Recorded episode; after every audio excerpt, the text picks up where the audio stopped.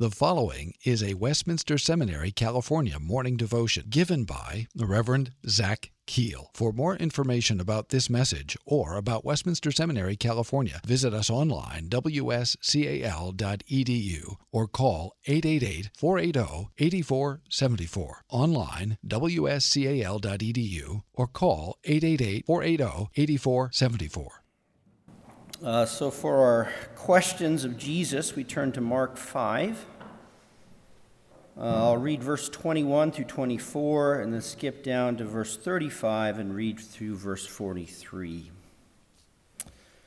So, Mark uh, 5, beginning in verse 21. And when Jesus had crossed again uh, in the boat to the other side, a great crowd gathered about him, and he was beside the sea.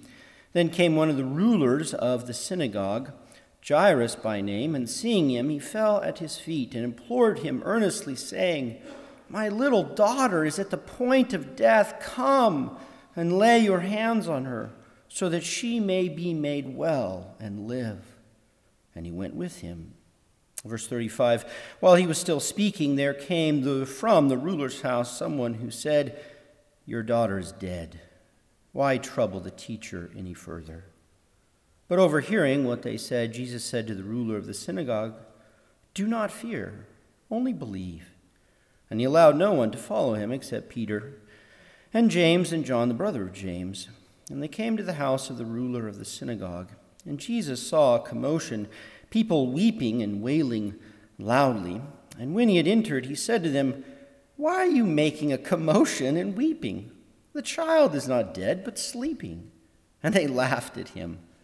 But he put them all outside and took the child's father and mother and those who were with him and went in where the child was. Taking her by the hand, he said to her, Talitha cumi, which means, Little girl, I say to you, arise. And immediately the girl got up and began walking, for she was twelve years of age. And they were immediately overcome with amazement.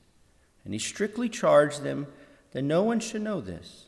And he told them to give her something to eat. Let's pray. Blessed Father, we thank you for your word. What a nourishment and life it is to us. We thank you that your word builds up our faith, makes our love flourish, and keeps us rooted in Christ and his gospel. So, as we take this moment on this day to look at your word, we pray you'd bless it to our hearing, that you would give us humility and teachability, that we might grow in grace by your truth, and then go forth with encouraged and built up hearts to live for your glory. And we ask this in Jesus' name. Amen. Uh, so, as we go through this series on the questions of Jesus, we do this in part because we're exploring the skill and the masterpiece of our Lord in being able to ask just the right question.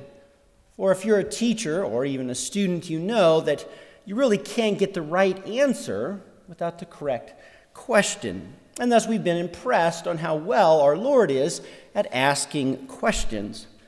That is until we come to this one.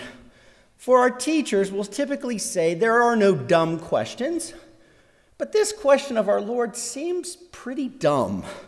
What is our Lord doing here? This is, does not seem to be one of his profound questions.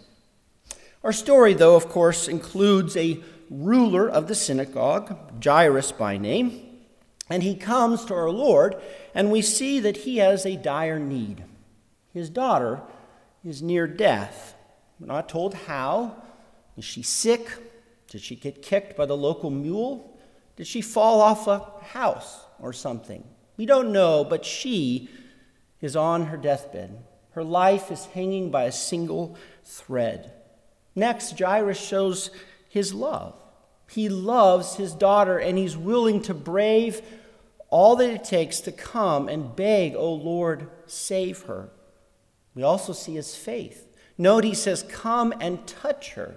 So far in the book of Mark, many of our Lord's healings have been happened by touch. This means Jairus has knows our Lord's ministry. He's seen how his word and touch heals, and he comes with faith, faith and says, Lord, if you can just touch her, she will live. We see a loving and believing father interceding for his daughters about to die. Of course, it is a big crowd. Jesus gets sidetracked for a moment with a woman who's been bleeding for 12 years. And as they're on the way, Jesus takes too long. Messengers from the ruler's house comes and they say, "It's too late. The girl's dead." The doctor took too long to arrive. No good now. How sad and hopeless this is. So often you're hoping the good will come, and it does not t- come. And note that the messengers, they just, it's over. It's time to give up. Don't bother the teacher anymore. He can't do anything now. Think of the pit in Jairus' heart. His little daughter, death, is ripped from his arms. We see life taking another child from a mom and dad, a sad injustice, something that should not be done a child die before their parents. Gives us all a sight ache. And to these messengers, we see that for them, death is an impassable wall. It's a land of no return. They have no inkling, no hint that Jesus can do anything about it. Surely Jesus might be able to heal the sick or make a leper clean, but he has no post mortem powers.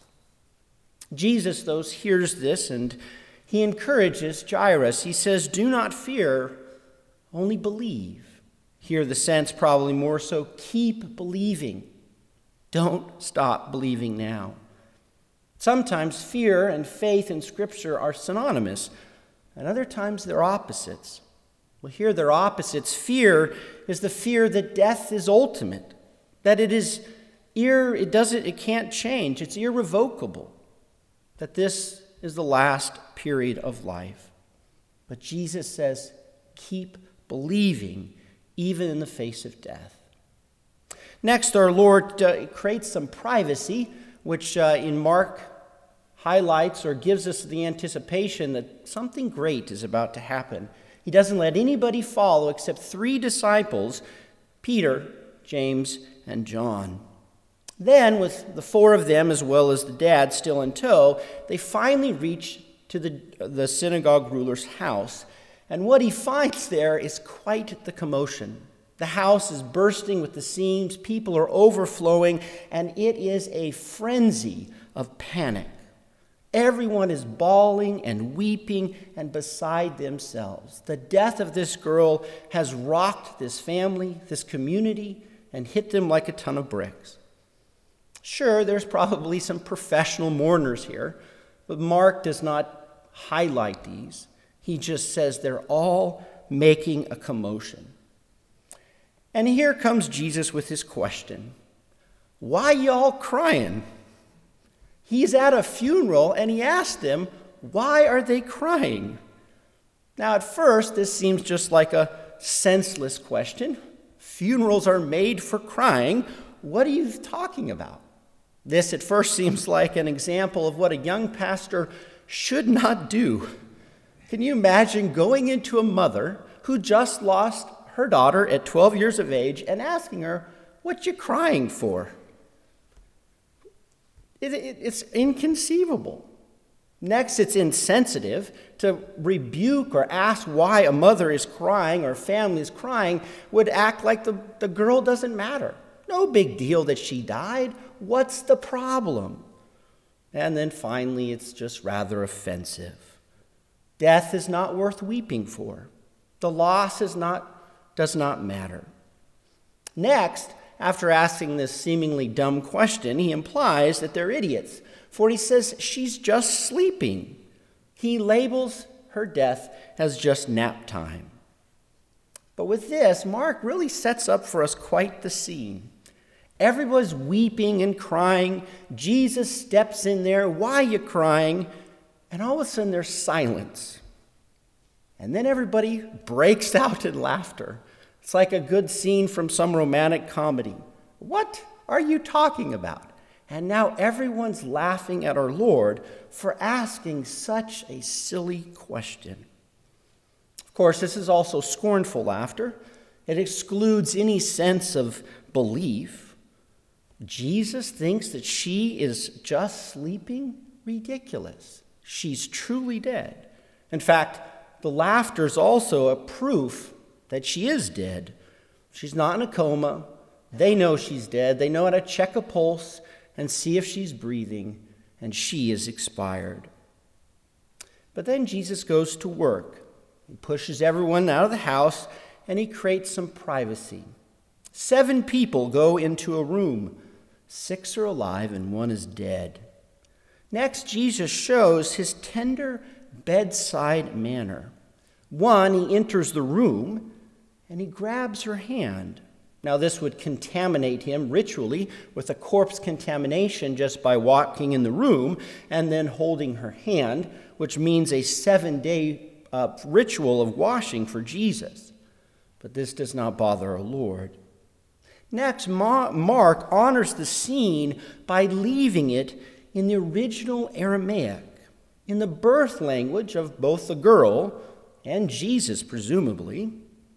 For example, if you know that if you're bilingual or know more than one language, in moments of deep pain or stress or emotion, you often revert to your birth language. Nurses in the maternity ward will tell you that Mexican mothers will start speaking Spanish when the labor pains come. And so here Jesus and Mark honors her by leaving it in the Aramaic to show the intense emotion and pain of our Lord. And he says, Talitha kumi. Now, Talitha means little girl or maiden, and kumi, arise. And thus, this shows our Lord's pain at death, his emotion about how this affects him. Yet, interesting, there's probably an echo here to Isaiah 40, one of Isaiah's favorite chapters. For the Hebrew cognate of the Aramaic word talitha means little lamb. And there in Isaiah 40 it says, He gathers his little lambs in his arms, which is exactly what Jesus does here. Thus he touches her, he calls to her, and she's raised from the dead. The tomb is broken, that unpassable wall is opened. Jesus does the impossible. He makes the mouth of Sheol open and he brings her back. The iron wall of death melts by the loving call and touch of our Savior. And thus, Jesus' dumb question is validated as the perfect question. For those who believe in him and are covered by his power, the girl was just napping. Death was not irreversible. It was not the final enemy who got the last word, but was enemy who was conquered and slayed. Indeed, how faith in Christ here changes and shows us that how we think about death and how we mourn has been completely changed by him. And yet, what is striking here is that the bond of faith is between Jairus and Jesus, not the girl. It's not the girl's faith by which she was raised, she was dead. Rather, by the faith of the Father, Jesus raised the girl from the death, from death. Indeed, this is a warm and powerful comfort to parents whose children die in infancy. We can hear the words of the canons of Dort here. Godly parents have no reason to doubt the election and salvation of their children who die in infancy. By the faith of Jairus, his daughter is raised. God is the God of us and our children. This, of course, this Aramaic resurrection, though, foreshadows one more time when Mark will preserve Jesus' words in Aramaic at the cross. Because he was contaminated by death uh, here, he will fully taste death on the cross when he will once again cry out in his birth language in Aramaic, my father, why have you forsaken me? And because he was contaminated here, and because he will taste death fully, even the pains of hell, he wins for us resurrection as the most sure salvation. Thus, his question here, as it directs us to his power, to his own cross and resurrection, challenges us and comforts us in the face of death. Why are you weeping? This reminds us that now that we are in Christ, we do not mourn like those who do not have hope. Yes, we will shed tears because we will miss our loved ones. We will shed tears at the face of death still being our enemy, but these will not be tears of despair, tears of unbelief, but they will be tears consecrated to Jesus that he is greater than death, and that the, our deaths and the deaths of loved ones are now just us taking a nap until Christ comes again. Thus, beloved, rejoice, even in your st- studies, that your Savior has the power over death to comfort you, and thus give you the ability to comfort others as they mourn the death of their loved ones. Thus, praise the Lord for his good bedside manner to comfort us in life, but particularly for life evermore. Let us pray. Lord, we thank you that your words, spoken with emotion and love, have the power to raise us from the dead, to conquer death. And this was because you tasted of death for us upon the cross. Thus, O Lord, we thank you that you died in our place, so now we live in you. And because you have conquered death, death now for us, it's sad, it's hurtful, it's painful, but it is now us falling asleep in the Lord and going to be with you.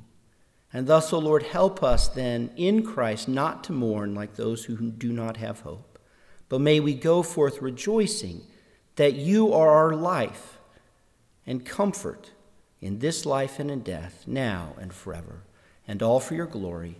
Amen.